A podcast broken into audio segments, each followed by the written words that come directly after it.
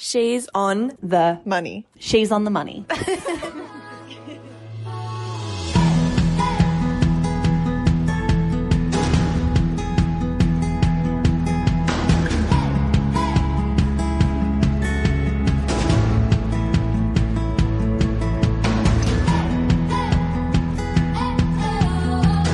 Hello and welcome to She's on the Money, the podcast for millennials who want financial freedom. In Australia, 10% of families are blended or step families, and as the rate of divorce continues to climb, it follows that that percentage will only increase. Is that it? Only 10%? Yeah. I? I was shocked by that. Did you think it would be more? Uh, I definitely thought it was going to be more than 10%. Definitely. So that was data from the 2016 census. So Pretty recent, I suppose. yeah, I was surprised. I'll let you get on with your intro, Yeah, Jane. right. Sorry Back into about my it. professional speaking voice. While there is plenty to navigate when it comes to perfecting new family dynamics, what's the best way to manage money in blended families, specifically if your partner has a child but you don't? My name is Georgia King, and joining me, as always, is financial advisor Victoria Devine. V. Bet you didn't know I was here. Yep, surprise. It wasn't just G on the show. I imagine you would be working with clients all the time from blended families.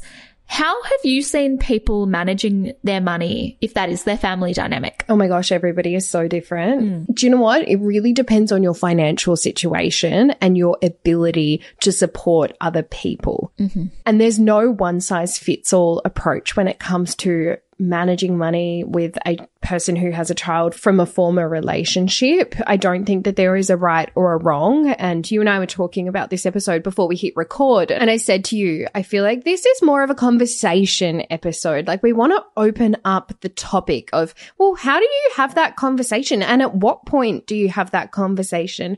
Because it's becoming increasingly prevalent for people to, you know, divorce early, which I think they should if they're not in the right relationship. But it's also very common for, you know, single mums to have kids and want to get into another relationship. But also, how do you bring that up with your partner? Like, from the flip side, like, what if you have a kid? Like, are you expecting this person to financially provide for your child? And at what point does that happen? And why would you have that expectation? And how does that work? So, G, I feel like it's going to be a bit of an opinion episode from us because some people do want to keep their finances completely separate so that they don't have any confusion. And the person who has a child is going to work with the parent of that child to pay for their expenses. And if there's no ex, they might pay in full for that child's expenses, but then obviously that's going to significantly impact their relationship with money in a way, which might mean that they don't have the financial freedom that the person who doesn't have a child or doesn't have that financial burden does.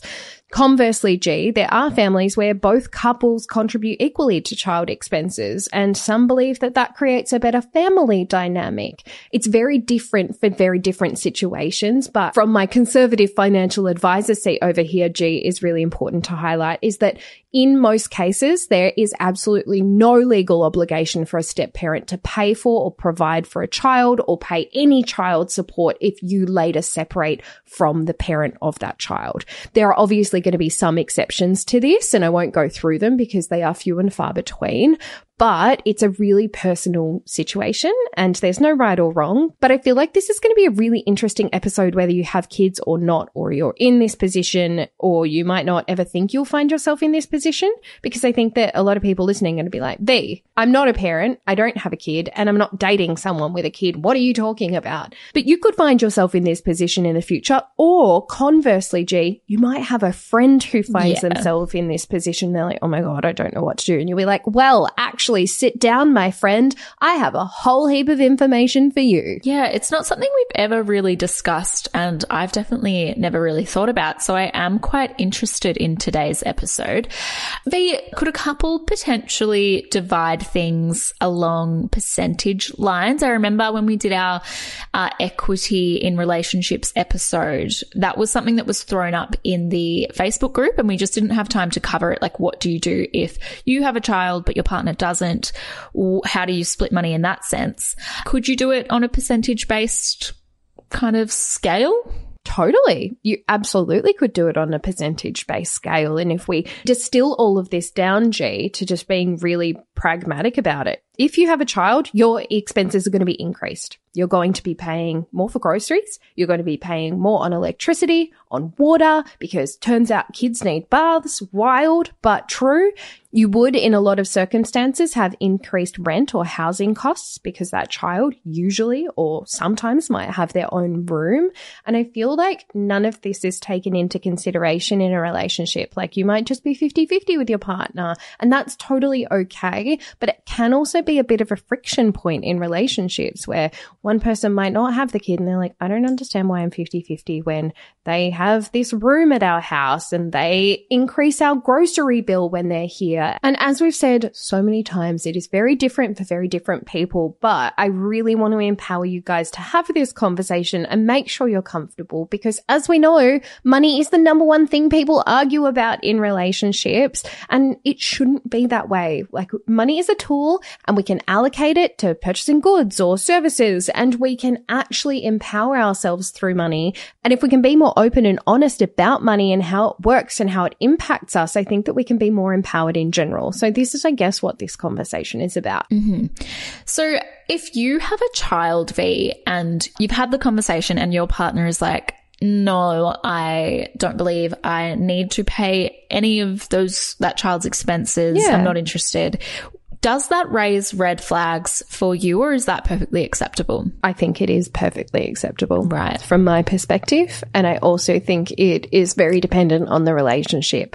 Like, did you get with that person recently? Like, it would set off massive alarm bells if somebody, like, you got in a relationship, G, with somebody and they had a kid and mm-hmm. they're like, oh, been together for six months. Yeah, you should be covering the cost of my child. Like, no, absolutely not. It does depend on how long that relationship has existed as well, but I don't think it should set off alarm bells, especially if they don't want to pay for a child that's not theirs. Like, I don't believe they should have to. And if a partner doesn't want to pay for your child, or if you don't want to pay for theirs, that doesn't mean that you don't love that child. It doesn't mean that you don't feel a connection with them or have a great relationship with them. No one should be putting pressure on you or themselves just to pay for something when they don't think that they should. I feel like we should be having this conversation and saying, well, at what point does that happen? I mean, it might be a very different situation if you've been in a relationship with someone for the last 10 years and you've got a child who's 13 or 14 and yeah, maybe some expenses come up ad hoc because you're not with them all the time and they're with their step parent and it might become a friction point if they're like, no, you can't have that because your mum's not here to pay for it. Like, I feel like that is a deeper issue than someone saying, well, gee, that's your kid. You should Yeah. be paying for it. And I think we should be really aware of that. It's a privilege to have somebody else financially contribute to a financial obligation that you have. There's not one size fits all, but I guess the alarm bell for me would be bubbling up if they're completely unwilling to talk to you or hear you out or see your side of the story and support you if that's actually something you desperately need. And conversely, if they are the one with the child and they're being too intense that you uh, contribute when you've made it quite clear that you don't want to or you're not in the position to do so, then I guess that would then raise some red flags for me. But yeah, I feel like you shouldn't have the obligation, but we should have the conversation at some point, especially if you are in a serious committed relationship with someone with a child. Yeah, for sure. And also, like, they may have multiple children. That could get quite spenno. Exactly. But then also on the flip side, you know, let's say you get with someone who has a far higher income than you and you are a sing or you were a single mum and you've got two young kids and you're putting them through school and you're trying to keep up with the Joneses in a way because your partner wants to go on holidays and do all these fancy things with you and your kids, but doesn't want to contribute to your kids and it's putting significant financial pressure on you. That's when I would be having the conversation around, okay, these are your values as well. Like there needs to be some kind of give. We need to talk about how that can still happen without putting me under such significant financial stress. Yeah. So I think that there is a line. It's not just cut and dry. There's not a, oh, I don't want to pay for your kids, full stop, end of story. But there is a lifestyle maintenance perspective, I guess, to overlay over this. And it's like, well, George, if you're really rich and we're in a relationship, no, I don't expect you to pay my way for my kids. But if you expect me to be able to come to the table and keep up with your lifestyle and put the same amount of money on the table when it comes to experiences, and that's just not viable, we really need to be having that conversation about you know, what are the obligations? How does this work? How do we negotiate this so that one, everybody's comfortable, but two, nobody's being put in a worse off position because of the decisions being made or the experiences you want to have as a couple? Yeah, brilliant. And we will be talking about how to broach that conversation and when the right time to have it is after the break. Sneaky. Um, yes, little forward plug. V, before the show, I was doing some quite strange reading, I, I must admit, on like Reddit and Quora, like all of these strange Reddit, blogs. yes, spicy part of the internet for you to be doing research for She's It on the Money, Georgia King. Okay, so in researching this topic, there were there's like no information beyond these. It's not a thing. It's not a People thing. People don't talk about it. It's just like you and I being like, what happens? and our community being like, what happens? So the, all of the information though exists within these forums. And I have to tell you, I think it's just people feeling really confident behind a computer screen and like on their keyboards. As we are very familiar with V, but like they were pretty adamant quite consistently that as a step parent, you have no obligation to pay anything for your, your partner's child. Like absolutely not. Not in a million years would I be doing that. Rah, rah, rah, rah, rah. I've been burned. And, and so it went on. I'll, I'll link it to you after the show. Oh my gosh, I want to read all of that. Very Complete side juicy. note. Mm. So recently, George, I had an article go up, which was very exciting in the Sydney Morning Herald and the Herald Sun here in Victoria. And it was about how I believe we should have complete pay transparency and we should be talking about our salaries with our colleagues and with our friends so that we can have more open, honest conversations and really understand our value. And I found myself on ABC radio the other afternoon, which was super fun. And I'm super grateful for these opportunities, but it was hilarious because it's obviously not the type of person that is going to be like, Oh my gosh, totally. We should be open and honest about our salaries. So I was talking to Raf on the radio about this and he's like, you know, why do you think you should be talking about salaries and all of this other stuff? And they obviously have like a text hotline open at the same time. And the messages that were coming through about this, people were like, nobody deserves to know about my pay. Mind your own beeswax. Rah, rah, rah. And I was like, hmm. oh my God, like, I'm trying to empower you. Like, I'm not trying to be pervy and make you disclose something if you're not comfortable to. Like, George, you don't owe anybody an explanation. If you don't want to tell someone what you earn, don't. But I want you to be more comfortable having conversations about pay because that person who wrote in and was like, none of your beeswax, like mind your own business. And like, I think he called me a nosy millennial or something. And I was like, yeah, that's me, girl. That's me. But I feel like we should be having these conversations because he could be earning significantly less than his colleagues and just having the conversation could have put him in a significantly better position. Mm-hmm. But then conversely, like if he was in a really good position, it could empower somebody at his workplace to ask for a raise or be put in a more powerful position that they deserve to be in. So I don't think that there is any detriment. And I mean, obviously this is a very topical conversation, but I don't believe that our salaries and pays should be something that we don't talk about. So when it comes to, you know, talking about taking on the cost of a child, like we should be talking with our partner about the income we derive and how that works. But it is funny how spicy people get on the internet and how vocal they get. And it's interesting to see how those conversations are being taken outside of the She's on the Money community. I feel like, gee, I live in a bubble Yeah. of this gorgeous group of supportive people who want the best for each other and want to have these deep money conversations and want to be a part of the journey and they want other people to succeed. And they're all of this opinion that a rising tide lifts all ships and I I'm so proud of them. But it's funny when you find yourself on ABC radio and someone's like mind your own business. And you're like oh well, i'm not used to that. Or i find myself on the wrong side of tiktok when i create content on there and i'm like oh i wish i wasn't here. Yeah, it's you out in the wild. it's me out in the wild. I don't want to be in the wild. I want to come back to my community so I guess your point in telling that story was that like people have a lot of opinions and they they're got not a afraid lot to of share opinions, G, and Yeah. they're not afraid to share them, Mm. but they never seem to share them in person. Yeah. Well, that's that's the thing. Keyboard isn't it? warriors Mm. on Reddit, keyboard warriors or text message warriors on ABC Radio. also, the comment section of Daily Mail articles about us. Oh, Wildly spicy. if you read the Daily Mail, then Oi, the Daily Mail. oh, no. They've they've featured us a fair few times, so I would say they're a legitimate source of content. Oh, for sure. And I use them frequently for my research. I'm kidding. I, I don't. I would hope not. um, just before we move on from that radio chat, Harper's dad last Friday night was like, George, I heard your friend She's on the Money on the radio. And I was like, what? oh, it was me. Yeah. He was Oh my like, gosh. Victoria. Um, and I was So like. Harper's dad's maybe he was the one texting, telling me to mind my own beeswax. Classic Phil, um, the biggest angel in the world. Shout out to Phil. Shout out to Phil if you're listening. Okay, so basically, would you say that you do or don't agree with those Reddit people who said that absolutely in no way should you be providing anything if you are the step parent? I'm assuming you don't agree with that.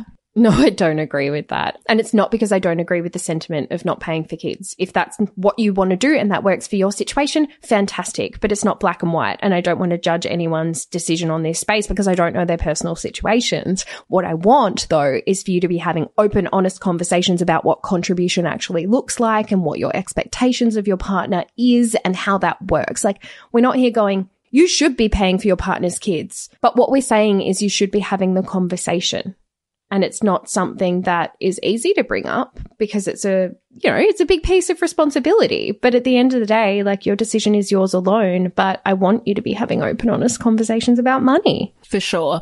I think it also changes V depending on circumstance. So, for example, if you start to date a widower who mm-hmm. has like a two year old and Yeah. you then get married and you raise that child as your own compared to coming into a relationship where they have two 17 year old twins, like that's a very different situation. Would you agree with that? yeah i would Yeah. absolutely agree with that like as we said before different situations call for different outcomes Yeah. and there's no one size fits all approach and it's yeah, it's very, very hard, but it's something that we should just be open and honest about. And it's also, as I said before, tenure of the relationship. Like if you've just met a widower and they have a two year old and you're in a relationship with them, but you've only been dating them for six months, I would feel like the obligation's very different than if the intention is to move in together and build a life together and you're taking over that that deep parenting role and you really want to contribute. And I think something that we haven't touched on here, George, yet, and I think the reason we haven't touched on it yet is because neither of us are parents, nor are we dating parents, is that parents are package deals. Mm-hmm. Like parents, and if you have a kid and you get in a relationship with somebody, like it's you and your kid and that person. It's not just you and that person in the relationship. Like that kid is a part of the relationship. Like they are a package deal at the end of the mm-hmm. day. Like if I, you know, if Steve and I broke up and I was dating a guy with a kid, like that kid's part of that relationship and they need to be honored and respected and looked after. And if I'm choosing to get in a relationship with that person, I'm choosing their whole person and their whole situation. I'm not choosing, you know, just them because I want to date them, but I didn't sign up for the kid. Like I'm quite opinionated on that when you're signing up to be in a relationship with someone who has a child, you're signing up to that child being a part of that relationship and finances become a part of that conversation. Yeah. Whether you contribute or not is a different story and it means different things to different people. But I mean, that child probably has another parent, or in most circumstances, that child is going to have another parent and they might be working and contributing, but you're now a part of that parenting relationship, whether you like it or not in a way. So I just feel like we need to be really respectful of that. And, you know, you and I haven't brought it up earlier because we're just not in that position. But mm. if we were, it's something that you need to consider. And, you know, if you don't want to take responsibility for someone else's kid, this can sound like a really terrible thing to say. I would say don't date people who have kids. Mm. Like, don't make that decision because they're a package deal. You can't just pick up the kid and put it to the side and not make them a priority. Have you seen that show Love Me, V? I don't believe so. Oh, you really Sounds should. like some junk I would watch though. No, it's not junk. It's like give me the- high give me the quality, So it's a high quality Aussie drama, I would High say. quality Aussie based drama, in Melbourne, yeah. and it makes Melbourne look so chic, uh, which it is, but you know, it also rains a lot. Anyway, basically, it's like it follows three different love stories within a family, and it's beautiful. It's really well done. I would highly recommend to everyone listening. Love me. All right, it's on my it's on my list. Where can I find it? It's on Netflix. Uh, it might be SBS or ABC. Yeah, because I had so many good glowing things to say about the demographics of ABC. No, that's that's Yeah, so exactly. nasty of me. I adore the ABC, but um, yeah, usually I don't find the type of content that I want to consume on there because I'm the type of person, G, who who watches trash. Yeah. like actual trash. Like recently, I just finished Inventing Anna. Obsessed. Like, I want juicy trash. I don't want your smart, nice, gorgeous shows that you watch because you're more intelligent than me. I'm watching Inventing Anna too. Um, I've just Googled it and it's on binge, so I completely mucked All that right, up. binge. Thank you. Thank you. She's sorry, not sorry. the moral of this tangent is that one of the um, storylines is that this beautiful young woman falls in love with someone who has like an almost adult child who's like 15 and i'll tell you what i don't usually want to punch kids but this one You want to have a bit of a biffo with. Ah, he was vile. And I can just imagine in a lot of those situations, it would be like really, really hard. And we shouldn't underestimate that. Like it's not always going to It's be the Brady. Bunch spec, you know? Yeah, no. Toddlers are cute though.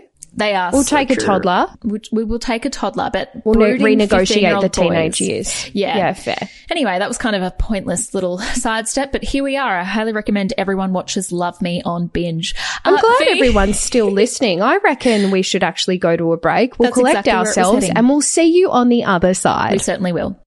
Straight back into it, V Lord. When would you say is the right time to be having conversations around kids and finances with your significant other? Um, I feel like this is a really unproductive podcast. Like good topic, great content, but my opinion is it is different for everybody once again.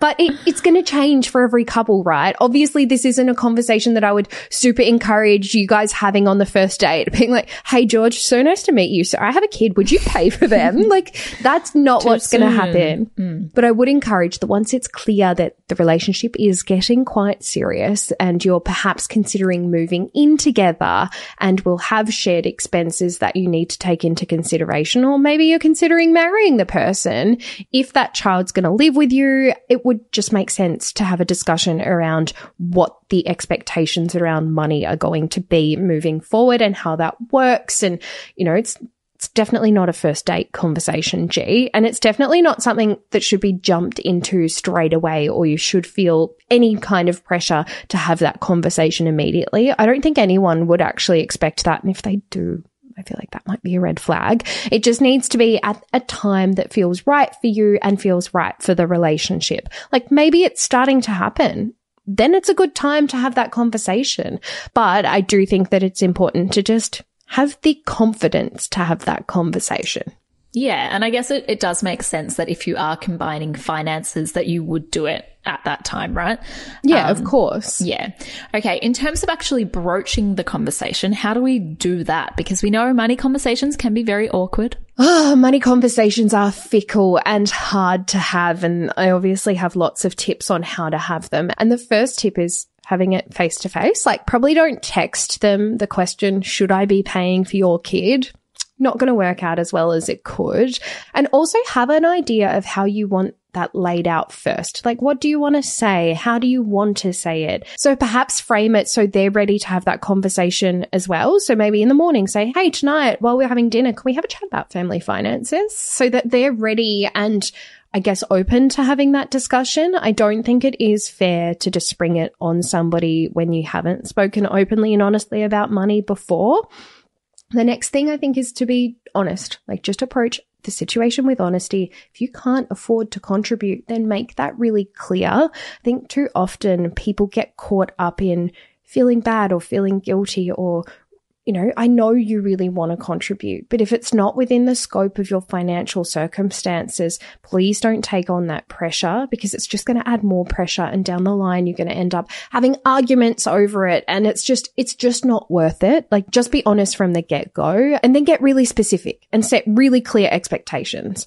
If you're planning a holiday together, will your partner contribute more for that child? Like what's the expectation there? Or are you always just going to split things 50 50, which I know a lot of couples will just be like, look, let's just split costs 50 50 and call it a day. There's no paying for this kid in a separate you know, line item on our budget. It's just 50 50 and you're okay with that. But knowing exactly what to expect from your partner and from each other can make things much, much easier. And another tip I have, which is a little bit left field. It's not necessarily about talking about money. It's actually about having productive conversations with somebody else. Mm-hmm. And that's making sure you're not accusing somebody of something.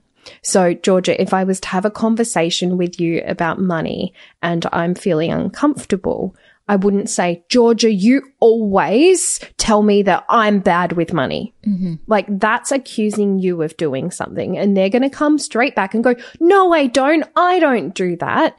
Whereas on the flip side, we should be approaching that conversation from our own perspective, from our own shoes, not putting on what somebody else does and taking feelings into consideration. So in that circumstance, I would say, Georgia, I feel like when I do this, you think I'm bad at money. Instead of saying, Georgia, you always tell me I'm bad with money, which is not going to be productive and not going to get to the end outcome that you want to get to. So I think it's really important to lead with feeling conversations. And I say that from, I guess, a psychological perspective of having productive conversations, but also from a little bit of a, this sounds terrible, but gee, people can't argue with your feelings, they can argue with facts. Yeah. Like, I can tell you I didn't do that thing, but you cannot argue that I feel disappointed that you've done something. Mm-hmm. Like, I can't say, gee, you always stay out really late and I hate it.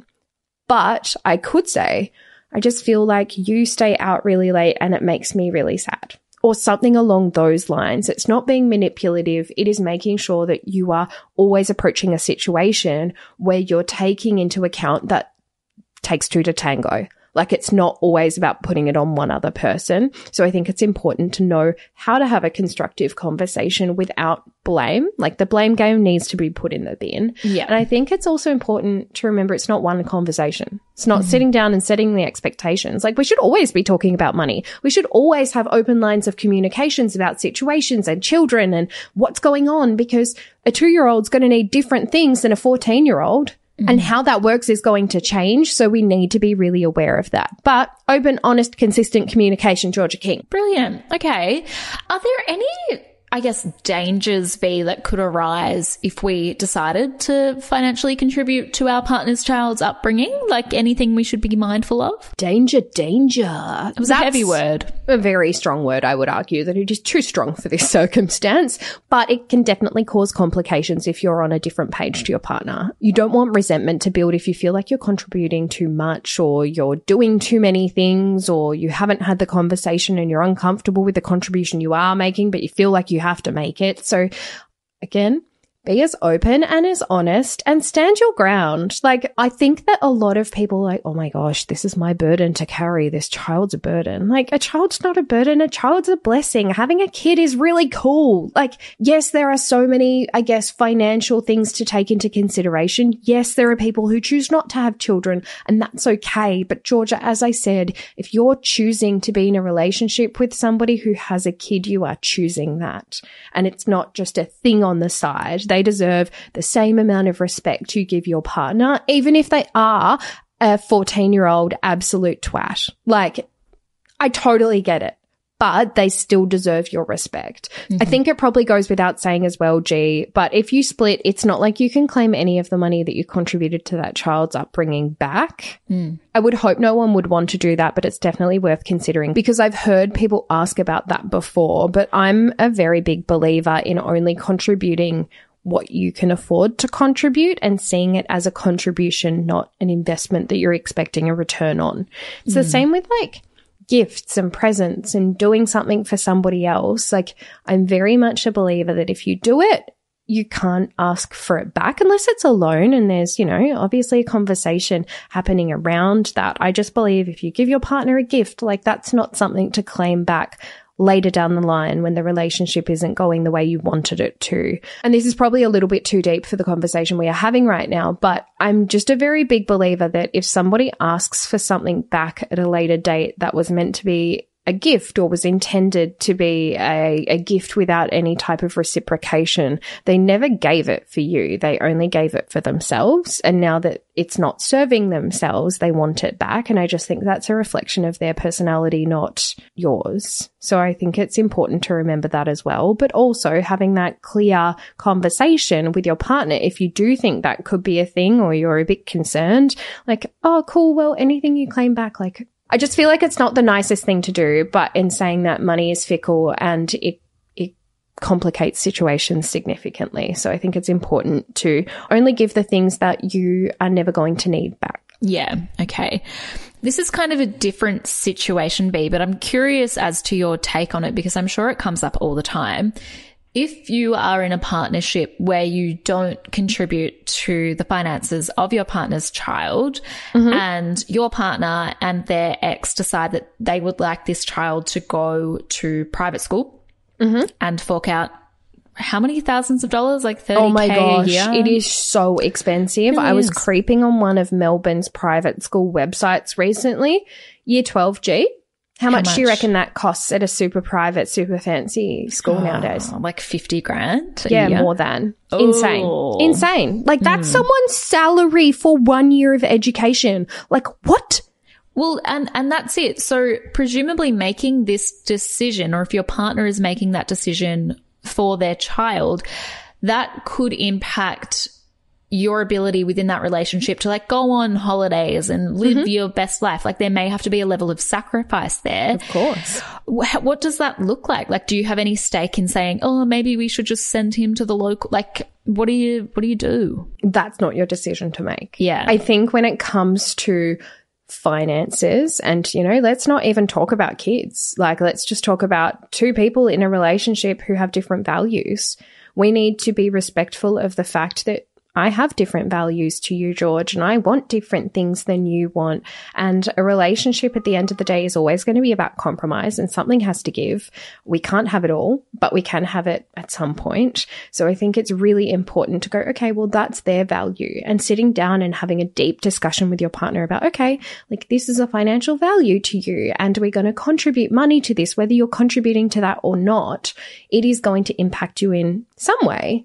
But that is true of any financial decision in a relationship, right? Like George, my partner Steve, obsessed with golf. Mm-hmm. Obsessed. That's one of his core values. In fact, I'm pretty sure at this point, golf is a personality trait of Steve's. Sure. It is fantastic. And I adore that he has a passion but it's not my place to talk to him about not engaging in that because it doesn't align to what I want to spend. So I think we need to have some level of flexibility because there's going to be things in my budget that seems like Victoria eyelash extensions. Oh, really? Like, is that something that aligns to my values? No. Do they benefit him in any way, shape or form? Absolutely not. But we need to be having conversations about our financial lives and what financial commitments we have. And if that then changes the scope of what we can achieve together, we just need to be clear about that. And I think that you'll find that if that's the conversation you're having and you're actually having a more holistic conversation about goals and values and doing a budget together and writing out things that you want to achieve together, it's going to help take that financial commitment into perspective mm. as opposed to going, oh my gosh, they spend so much on that and I could do so many better things with that money. Okay, well, that's what their values are. You can't argue with somebody's values. We need to find a happy medium. But I'm a very big advocate of going, all right, well, that's their decision. But you need to be educated enough to know what all the opportunities are. Like, if they're putting you in a situation where you're going into significant debt to put them into private education, that's again a different conversation about mm. is this the right thing to do and is this going to work for us long term? And I feel like a lot of financial animosity comes from not having had more holistic discussions about your values and your goals and understanding your partner's needs and your partner's wants because that might be a core value to them They might go, no, this is like, I've worked my entire life to get to this point to put my kid through private school. That might not be your value. You might have gone to public school and been like, that's fine. Like, I mm. don't need to spend money. That is fine. Those are your values. But you can't assume that just because you're in a relationship with someone, they would absorb your values and see everything from your page. Like, that is not how it works. We need to have some level of flexibility. But if that is something that is a bit of a fickle point, have a chat about it. Be Yeah. open, be honest, talk about what your values are and why that is impacting you and how that works. But I just think it's really important to see things a little bit more holistically than it's school fees. Like, I totally understand the example though, because that is a massive commitment. Yeah, for sure. Okay, interesting. So I guess in all of those types of situations, just have the conversation. Be open, upfront, honest. V, how important is it that we establish a binding financial agreement or a prenup, as they are also known, before marrying someone with kids? Is it more important than if they didn't have kids? Uh, no, it's important in any way, shape, or form if you're in a relationship to consider a binding financial agreement. I mean, there are a lot of couples in the She's on the Money community who are like, I don't need that. That's cool. All I want is for you to be educated on the topic and if it's right for you, getting one established. So from my perspective, super important, even if you don't have kids. But this is one of the best ways to protect your finances and make sure that you don't get the short end of the stick if the relationship doesn't work out. Like if you're creating wealth assets together and then you break up and they take all your wealth assets, but the kids were yours. Like I think it's important to make sure that we are all well and protected. And gee, we never get in relationships with the intention of them ending. Like you're not going to go move in with someone, especially if you have children, if you don't see a future with them. Like that's, that's crazy. So I feel like, yes, it might not be nice to bring it up. It might not feel comfy. It might be a bit awkward. There might be some tension, but binding financial agreements are important. They do in the long term save a lot of stress and a lot of heartache. And George, at the very start of this episode, you said that 50% of relationships end up in divorce. So It's one of You my know- favorite stats. it's not my favorite stat. It's pretty depressing. As someone who is planning a wedding, uh, I don't want to hear that from you right now. But I think it's also important to just realize, turns out, gee, as humans, we're not that great at picking successful relationships. So even if you are really committed to it, doesn't mean it'll work out, but we should always protect ourselves. Nailed it. Before we head V, it's okay to change our minds if we're committed to a certain contribution to our partner's child. We can backtrack if our circumstance changes or whatever it may be. Of course we you can, can. change our minds. Yeah. Of course you can. And I feel like that's just a good, healthy relationship with boundaries and communication and having conversations. Also, if you're in a situation where you're like, I am not comfortable paying for my partner's child, that's okay. If that changes in the future, that's also okay. Because even if you're just moving in with them, you're like, oh, like we've just moved in together. We've been together for six months. I'm not ready to take, you know, our relationship to the next level of me taking ownership and responsibility for this child. But who knows? In 10 years, that might be completely different. And that's okay because things change. Nothing's stagnant, nothing stuck. The only consistent we have, Georgia, is change. So it's really important to remember that money conversations are not a one and done kind of thing. They are consistent and they are happening all the time and they might be over the price of milk or it might be over a $50,000 education for your partner's child. But money conversations should be consistently being had. Brilliant. All right, V. I think that's probably, well, it covers as much as we can in a 40 minute little podcast episode. Anything else to add? No, all good. All right. See ya. Thanks for having us. Bye. All right. Let's actually be serious though, because as always, we would, before we head off, like to acknowledge and pay respect to Australia's Aboriginal and Torres Strait Islander peoples. They're the traditional custodians of the lands, the waterways, and the skies all across Australia. We thank you for sharing and for caring for the land on which we are able to learn. We pay our respects to elders past and present, and we share our friendship and our kindness. And remember, guys, that the advice shared on She's on the Money is general in nature and does not consider your individual circumstances. She's on the Money exists purely for educational purposes and should not be relied upon to make an investment or a financial decision. And we promise Victoria Devine is an authorised representative of InFocus Securities Australia, Proprietary Limited, ABN 47097797049, AFSL 236523. See you next week, guys. Bye, guys.